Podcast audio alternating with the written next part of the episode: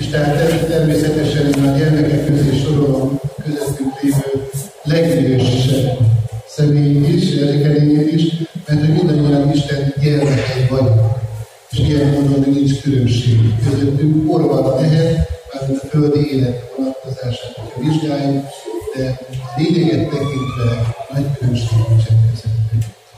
Talán csak annyi, hogy kiben mennyire tudatosult már ez a tény, hogyha Krisztus mellett döntött, akkor ő Krisztus ért, Krisztus érdeméért Istennek, Atyának gyermeke. Hadd köszöntsek mindenkit nagy szeretettel az apostol szavaival is, kegyelem néktek és békesség. Istentől, Atyánktól, és az ő egyszerűt fiától, az Úr Jézus Krisztusról. Hajtsuk meg fejünket, és imádságban szólítsuk meg. Minden adom mennyi atyánk az Úr Jézus Krisztusban. Hálás szívvel köszönjük meg neked az iménti éneket. Köszönjük, Urunk, hogy Te benned nyerhetünk nem csak üdvösséget, örök életet, hanem nagy-nagy reménységet is földi életre nézve.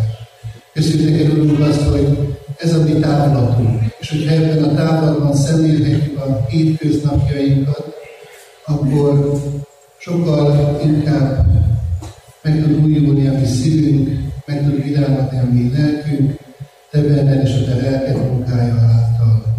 Mert nem csak azt látjuk, amiben vagyunk, ami körülvesz minket. És bizony, ha ezekre tekintünk, akkor el kell, hogy szomorodjunk. Sőt, olykor el kell, hogy keseredjünk. Mert sok-sok csalódás van bennünk. Talán leginkább önmagunkat illetően. Mert látjuk a mi bűneinket. De Urunk, most eléd állunk azzal a reménységgel, hogy Te megbocsátasz Krisztusért, a Te fiadnak érdemért. És így eléd állhatunk üresen, megüresítve magunkat, hogy Te betölts minket egészen. És kérjük is ezt tőled, Urunk, hogy Te jelenléted legyen a legnagyobb ajándék mindannyiunk számára ezen a mai Isten tiszteleten. Így kérünk, Urunk, az ige hirdetőért, a zenei szolgálatot végzőkért, a hangszerelek kísérőkért, de az egész jelenléti gyülekezetért is, Így minket nyitottál a Te igédnek, a Te lelkednek, a lényegének megfogadására. Amen. Mutatásként újra énekelünk, és mindig kérjük arra, hogy jöjjenek és vezessék ezt a közös éneklésünket. Szintén nem ismeretlen az ének, amit énekelni fogunk, ugye nincs benne a református énekes könyvében, de biztos vagyok benne, hogy ismerősen fog majd számunkra megszólalni. Áldalak Istenem, Tég az életem. Így kezdődik. Ének természetesen ki lesz vetítve, tehát mondjuk a szöveget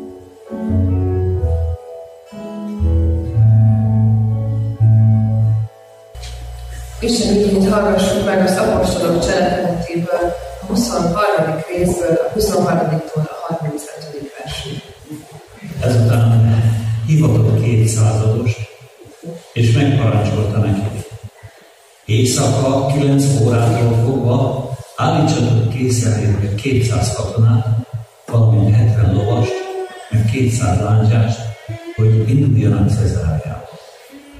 Adjatok melléjük hátasovakat is, hogy Pál felültetve biztonságban juttassák el Félix helytartóhoz. Azután levelet írt, amelynek ez volt a tartalma. Claudius Lysias a nagyra becsült helytartónak Félix üdvözletét küldi. Ezt a férfit a zsidók elfogták, és meg akarták ölni, de csapatommal megjelentve kiszabadítottam, mivel tudomásomra jutott, hogy római polgár mivel meg akartam tudni, mivel vádolják a nagytanácsok elé tettem. Megállapítottam, hogy az ő törvényi vitás kérdéseivel kapcsolatban vádolják, de nincs ellene semmiféle halált vagy fogságot érdemlő vád. Mivel pedig jelentették nekem, hogy merénylet készül ellen a férfi ellen, azonnal elküldtem hozzá, és vádolóinak is meghagytam, hogy nálad emeljenek szót ellen. A katonák tehát a kapott parancs értelmében átvették Pált és elvitték az éjszaka folyamán Antipatrizba. Másnap a lovasok tovább küldték vele, ők pedig visszatértek a várba. Mikor megérkeztek Cezáriába, átadták a levelet a helytartónak, és elébe vezették Pált is. Amikor a helytartó elolvasta a levelet, megkérdezte Páltól, hogy melyik tartományból való.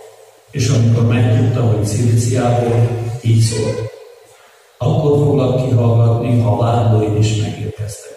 És megparancsolta, hogy Herodes palotájában őrizzék. Az Úristen te áldott ezeket az igéket, hogy ne csak hallgató jönne valóban lesz így befogadó és első. Amen. A mai Isten tiszteletre egy videót hoztam kezdésként,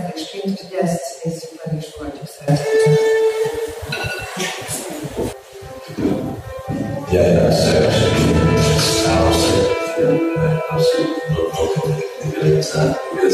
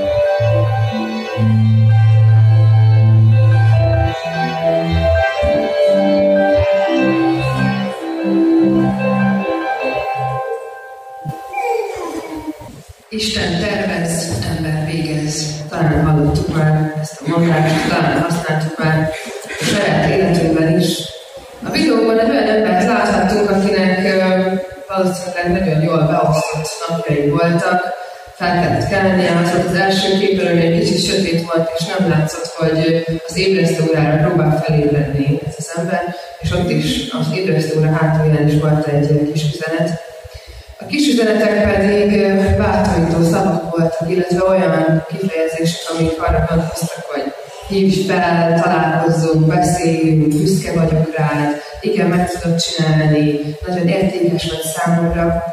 És hát ennek az embernek voltak tervei, és annyira belemerült ezekbe a tervekbe, hogy észre vette azt, hogy valaki szól hozzá, hogy valaki keresi őt, hogy valaki akar vele beszélni arról, hogy mit is tesz, és hogy ezt hogyan is teszi. Az Isten tervez, az ember végez. Vajon tényleg így van ez, és vajon tényleg így gondoljuk mindezt? Akkor a történet, ami előttünk van, arról, arról szól, és ez nagyon jó volt az a felvezetés, amit a gyermekpercekben hallhattunk, hogy ki az, aki tervet készít az életünkre, van-e Istennek terve egyáltalán az én személyes életemben? Hogyha pedig van, akkor az mikor kezdődik? Elkezdődött már az a terv? Tudjuk hogy hol vagyunk benne? Észreveszünk azt, hogy mi az, amire az Isten vezet bennünket? Mennyire konkrét ez a terv? Vagy az Isten megmondja, vagy meg akarja mondani azt akár minden nap, hogy mit vegyünk fel, mit együnk, mit ígyunk, kihez szóljunk hozzá. Vagy talán ennél általánosabban irányelveket fogalmaz meg. Honnan tudom meg, hogy mi a terve Istennek az életemben nézve? Nem csak az élet elején kérdés talán, hanem az életben eljönnek azok a pillanatok, amikor újra és újra feltesszük ezt a kérdést, hogy az életünknek a körülményei megváltoznak, és újra és újra el is kell ezen gondolkodnunk, akkor, amikor éppen nyugodalmasabb időszak van. És nagyon jó és nagyon fontos kérdés ez az életünkre nézve, és mégis nagyon más, és nagyon-nagyon meghatározza az, hogy hogyan leszünk jelen az életben, az, hogy hogyan tekintünk erre a kérdésre, hogy hogyan állunk hozzá. Azt vettem észre, hogy egy keresztények az életük egy pontján elkezdenek úgy hozzáállni, hogy ilyen nagyon-nagyon konkrétan szeretnék tudni azt, hogy Isten mit szeretne tőlük. Kb. olyan szinten, hogy, hogy holnap mit csinálják Istenem, ilyen kérdéseket teszünk fel Istennek. De nyilván ez sokszor előjön akár a párválasztás kapcsán, a munkahelyválasztás, az iskolának a választása kapcsán, utána az életben többször, amikor valamilyen olyan helyzetbe kerülünk, amikor, amikor valami megborul, amikor valami e, megzavarja az addig megszokott rendet, egy munkahelyváltás, hogyha valaki rosszul érzi magát, a munkahelyén, akkor, akkor megkérdezi Isten, hogy akkor menjen vagy maradjon. És nagyon jó, hogyha Isten kérdezik ezekben a pillanatokban, és nagyon fontos is, bár sokszor ez elmegy egy nagyon abszurd ö, ö, konkrétságban, és annyira konkrétan akarjuk tudni azt, hogy mit csináljunk, hogy ilyen döntésképtelenné válunk, és nem tudunk már előre haladni az életünkben. Van egy ilyen hozzáállás, aztán van egy ilyen szinte, szinte fatalista hozzáállás, amikor azt gondoljuk, hogy az Isten megteremtette az életet, és innentől kezdve már a mi feladatunk, hogy abban mi mindent eldöntsünk, és amit döntünk, annak megfelelően tegyünk az életben bármit. Egy kicsit talán személyiség függő is, van, aki jobban szeret irányítani, vagy vezető típus, az nyilván sokkal inkább veszi a kezébe a saját életének az irányát, nyitását is szívesebben. Aztán persze van olyan, aki mindig követ valamilyen tervet, van egy belső meghatározása, hogy, hogy mit szeretne tenni az életben, és azt után menni, és annak megfelelően teszi az életét. Ez azonban sokszor ilyen szorongással is eltölti az ember ez a kérdés, hogy vajon az Istennek van-e terve az életemmel? Mert ha így teszem fel ezt a kérdést, hogy vajon van-e, abban benne van az a lehetőség, hogy lehet, hogy nincsen az Istennek terve az életemben. Lehet, hogy nem fogja megmondani azt, hogy mit csináljak holnap. Lehet, hogy nem fogja megmondani azt, hogy csak hogy nem. Lehet, hogy nem fogja megmondani azt, hogy, hogy mikor, hova menjek, hogy, hogy egy bibliórára menjek el, vagy egy családi összejövetelre. Lehet, hogy nem fogja megmondani azt, hogy melyik iskolába jössön be a gyermekemet, és sorolhatnánk meg ezeket a kérdéseket. És valóban az a történet, ami ma előttünk áll Pálnak, ez a története az apostolok cselekedetéből, az erről szól. Arra a kérdésre ad valamiféle választ, hogy az Istennek van-e terve az ember életében, mert ez a történet az a történet, ahol, ahol már elindul Róma felé is. Mert a 19. fejezetben megkapta azt az ígéretet, hogy, hogy azt a kijelentést, nyilatkoztatást, hogy neki Rómában kell elmennie. 19. rész 21-es, 21 versében, amikor mindez megtörtént, Pál elhatározta a lélek által, hogy Makedóniát és Akáját bejárva Jeruzsálembe megy. Így szólt, ott már voltam, Rómát is meg kell látnom. Az a pont, ahol a történetben most vagyunk, az az a pillanat, amikor elindul Róma felé tulajdonképpen. Nagyon kacifántos, hosszú ez van hajótörés, nem ott kötnek ki, ahol akartak, nagyon-nagyon hosszú ez az út. És az az igazság, hogy ő ezt a történet ezen a pontján még nem biztos, hogy tudja. A Szentíró nem írta sehol, hogy ő azt tudja, hogy ez a pont, ahol elindul felé. Ő csak éppen kiáll azokért a jogokért, meg azokért a, az eszmékért, amikben hisz. És mi, akik már olvasjuk ezt a történetet, és tudjuk, hogy mi a vége, mi vagyunk azok, akik tudjuk azt, hogy ennek, ennek az lesz a vége, hogy ő tényleg eljött Rómába, és ott is hirdeti az Isten igényét, és talán később majd Rómába fogják kivégezni, és ott fog mártír halált halni, mert ez az Isten terve vele. Megmutatkozik ebben a történetben az, hogy Istennek a terve néha úgy jön elénk, hogy szinte nem is tudjuk, hogy már benne vagyunk, és pedig már rég történik rajtunk. Megmutatkozik az, hogy az Istennek a gondviselése az, az, az mennyire hatalmas, és hogyan irányítja a körülményeket is, akár úgy, hogy az, az ő tervének megfelelő legyen, de lehet, hogy ez nekünk éppen aktuálisan nem jó érzés. Pál ugye fogságban van, hát kinek jó hogy fogságban van? Tegyük fel a kérdést. Nyilván senkinek, és mégis ezáltal fogja az Isten az ő tervét beteljesíteni, hogy Pál eljusson Rómában. És az Istennek a szuverenitása is megnyilatkozik, az, hogy ő olyan eszközt használ arra, hogy az ő terve megvalósuljon, amilyet akar. Nagyon sok minden van ebben a történetben még, de ahogy gondolkodtam ezen a terv kérdésen, én alapvetően egy ilyen tervező ember vagyok, és szeretem, ha előre meg vannak határozva a dolgok, a célok, ha vannak a jó kis táblázatok, amikben leírjuk, kinek mikor kell elvégezni a dolgot, szeretem tudni, hogy ki mikor jön hozzám, kit akarja cseklegetni.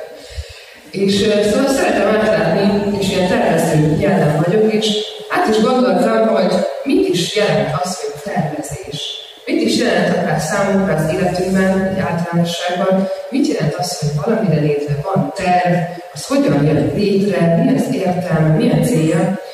És azt arra jöttem rá, hogy, hogy a tervhez, egy-egy tervhez mindig két komponens kell. Egyrészt van egy tervező, aki elkészíti a tervet, és van egy valaki, aki megvalósítja.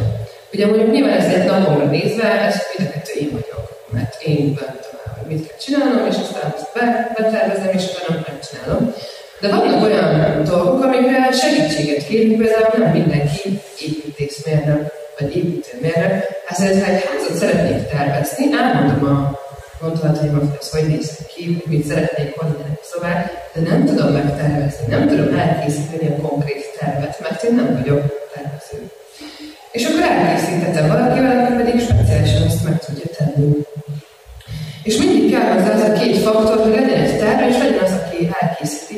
És ezen felül pedig három olyan dolgot, dologra jöttem rá, ami mindenképpen kell egy tervhez, ami vezet bennünket ebben a történetben is, és amiben nagyon jól megláthatjuk azt, hogy az Istennek a terve és hogyan bontakozik ki az életünkben. Az első az az, hogy egy terv készítésénél mindig van egy cél, amit meg kell határozni.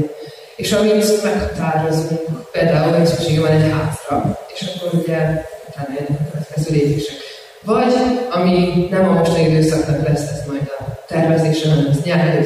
Cadê o Dev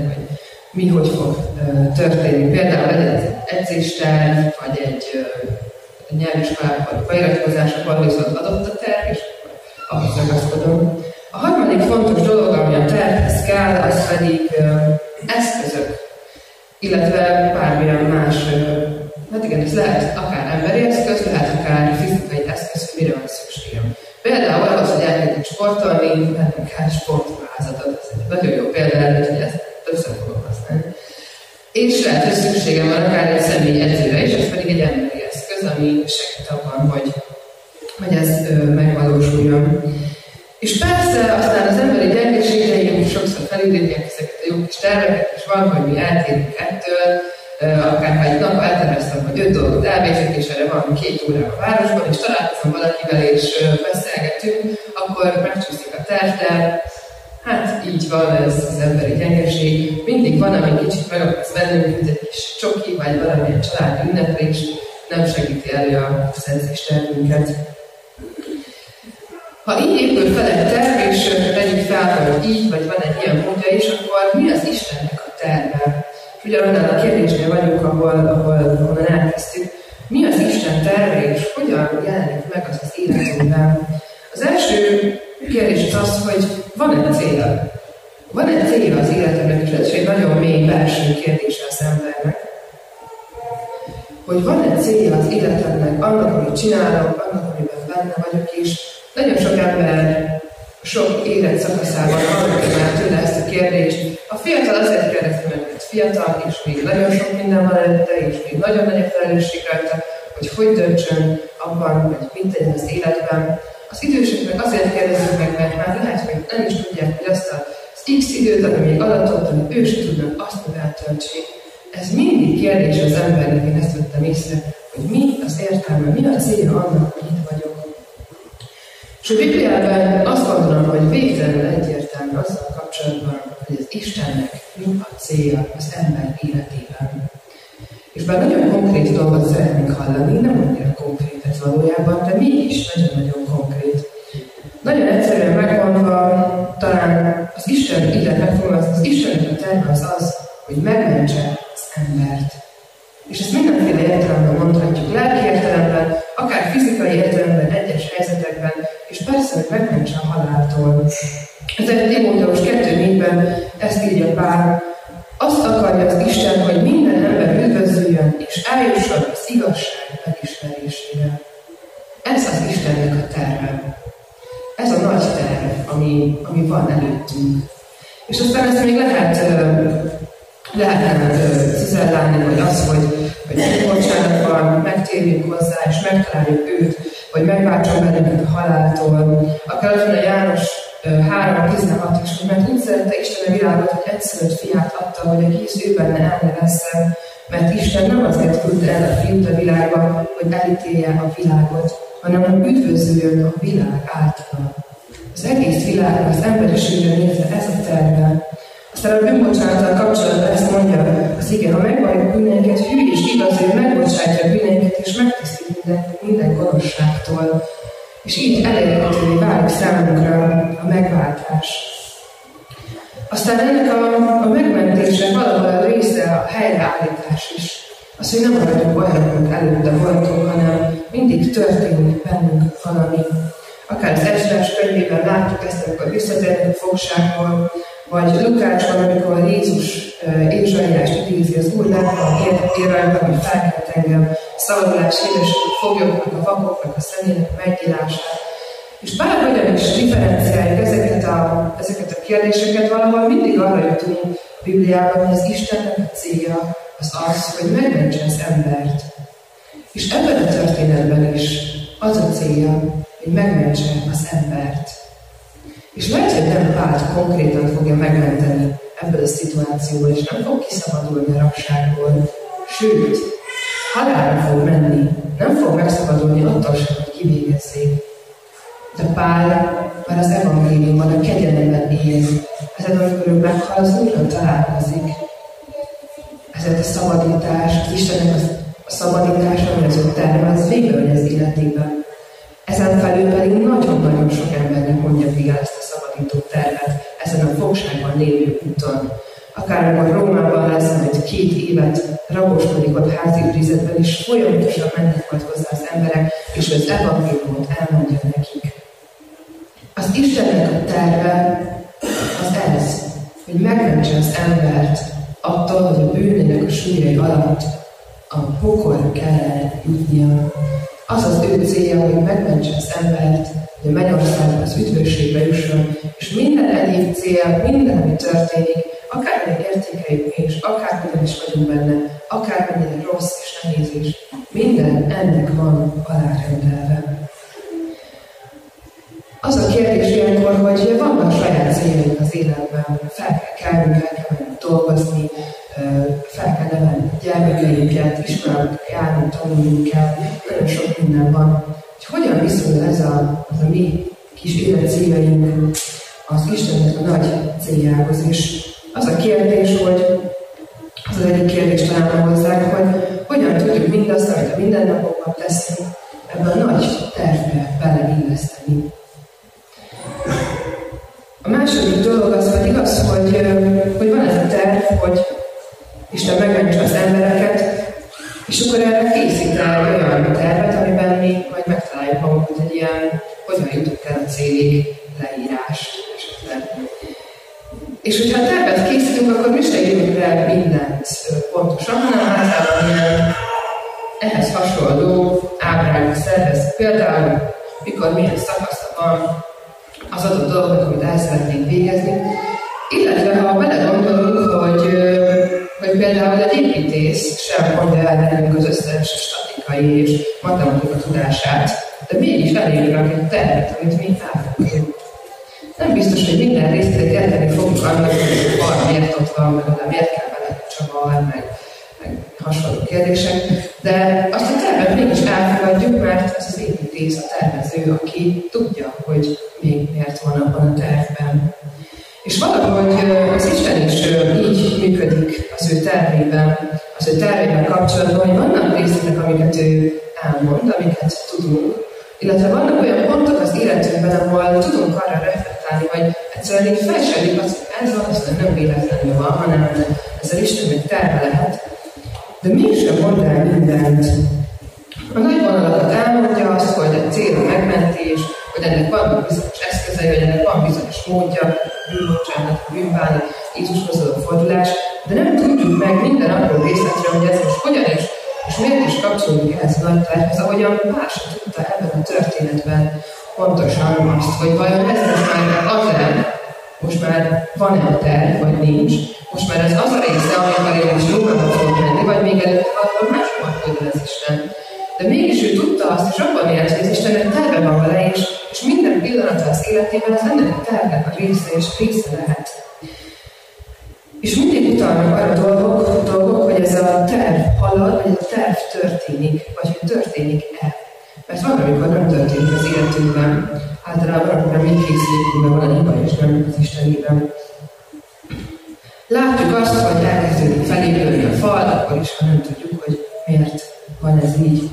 És utalnak rá nagyon egyértelmű dolgok az életünkben. Például az, hogy megszülettünk.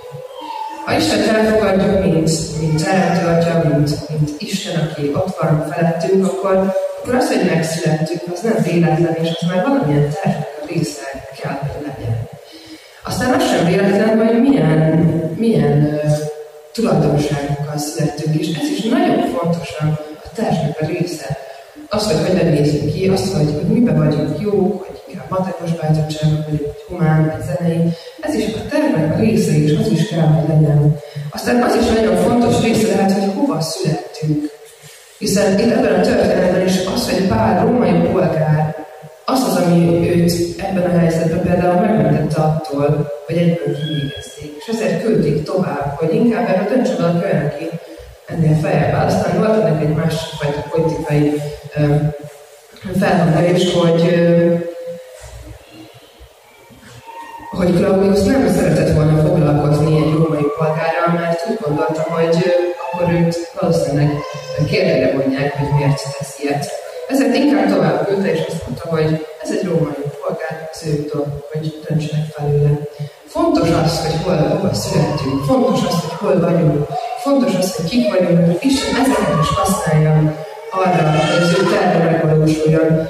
És ami pedig a leginkább utal arra, hogy van terv, és hogy az már működik, és is benne vagyunk, az az, hogy történnek csodák. Történnek olyan dolgok, amik szinte megmagyarázhatatlanok, amik, amiket nem tudunk, nem tudunk észérvekkel leírni. A logika nem válaszol rá, hanem egyszerűen valaki úgy dönt egy pillanatban, hogy nem is vártuk tőle. Valami pont akkor jön, amikor nem vártuk. Ezek a megmagyarázhatatlan csodás dolgok, az Isten kezdve a munkáját vehetjük észre.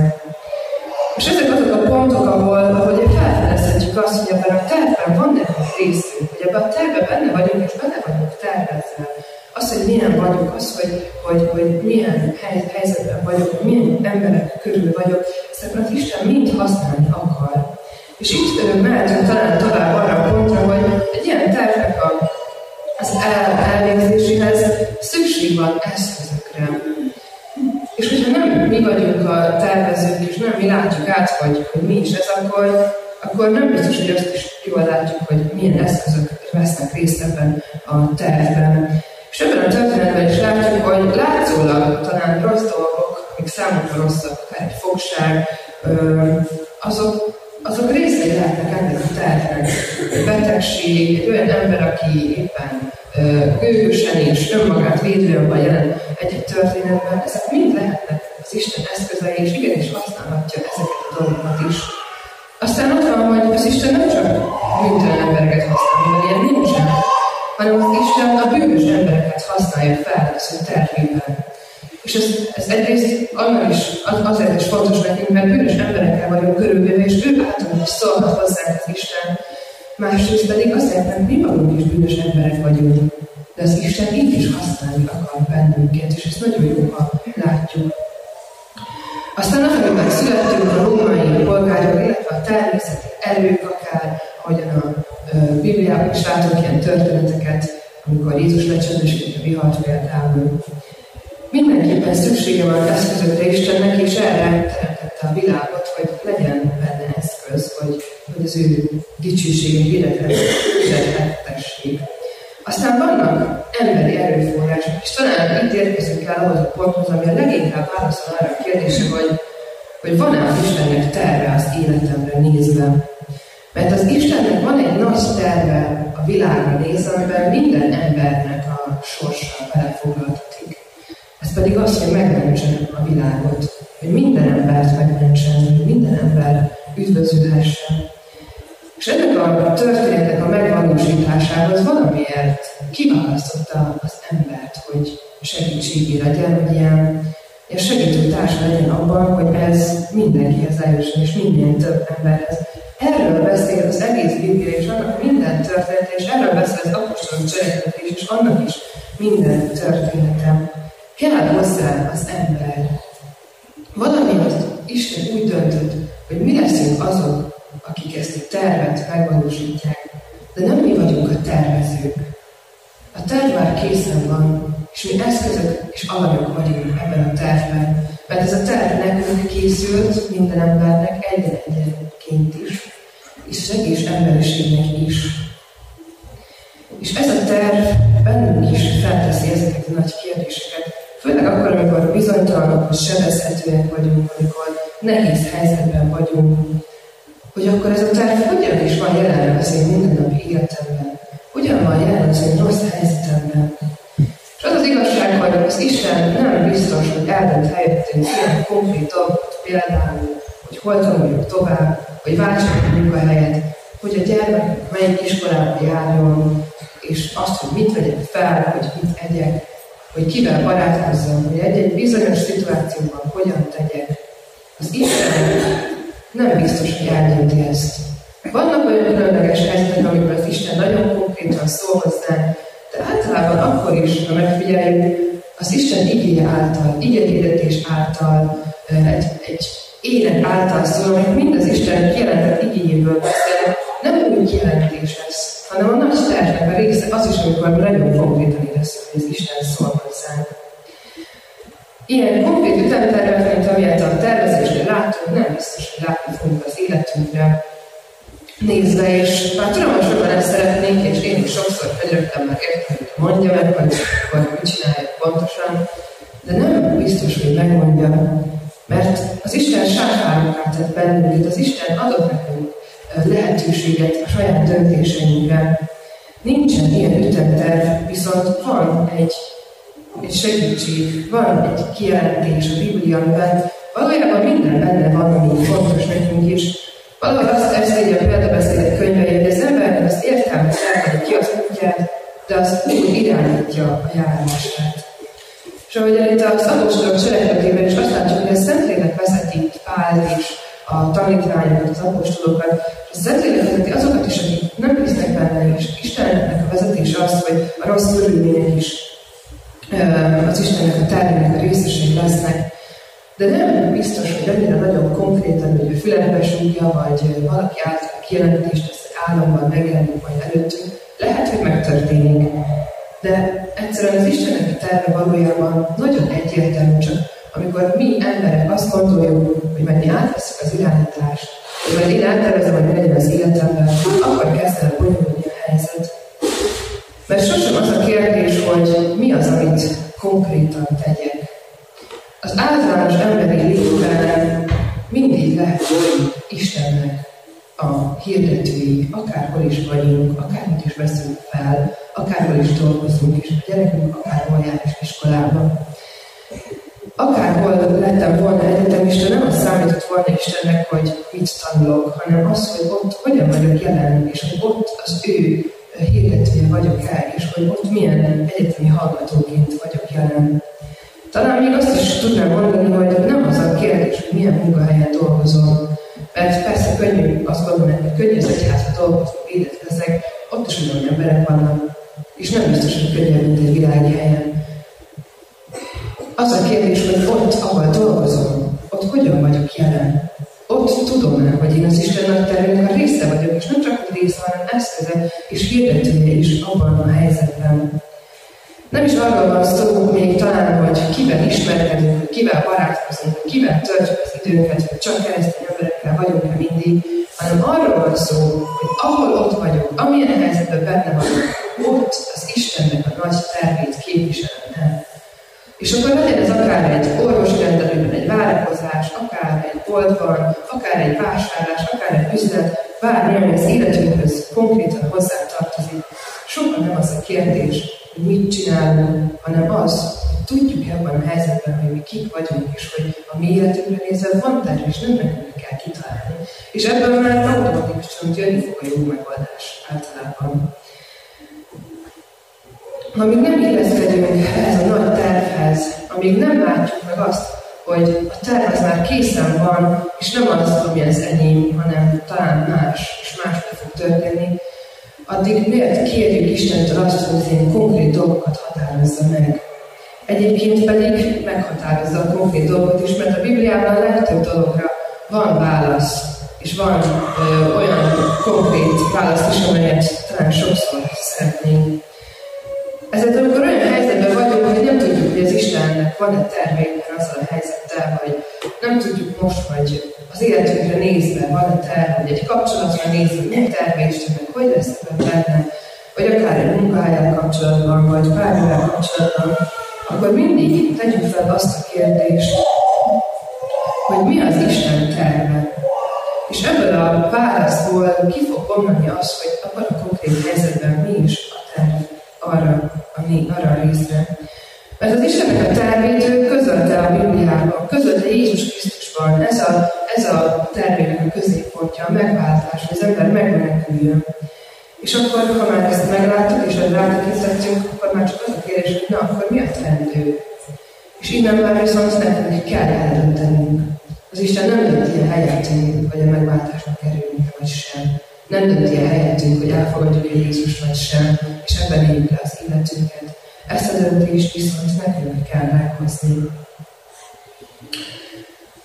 az Istennek terve az életemre? Tudhatom ezt a tervet? Hogyan vagyok jelen ebben a tervben?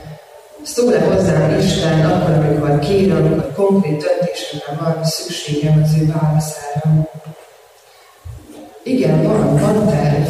Lehet, hogy ez nem olyan konkrét, és lehet, hogy nem úgy jelenik meg, ahogy mi szeretnénk, de az Istennek van terve, és ebben mindannyian részesek vagyunk. A terv az, hogy megmentsen bennünket. És hiszünk Jézus Krisztusban, akkor ez a megmentettségünk, ez a menekülés, ez a szabadulás már a miénk.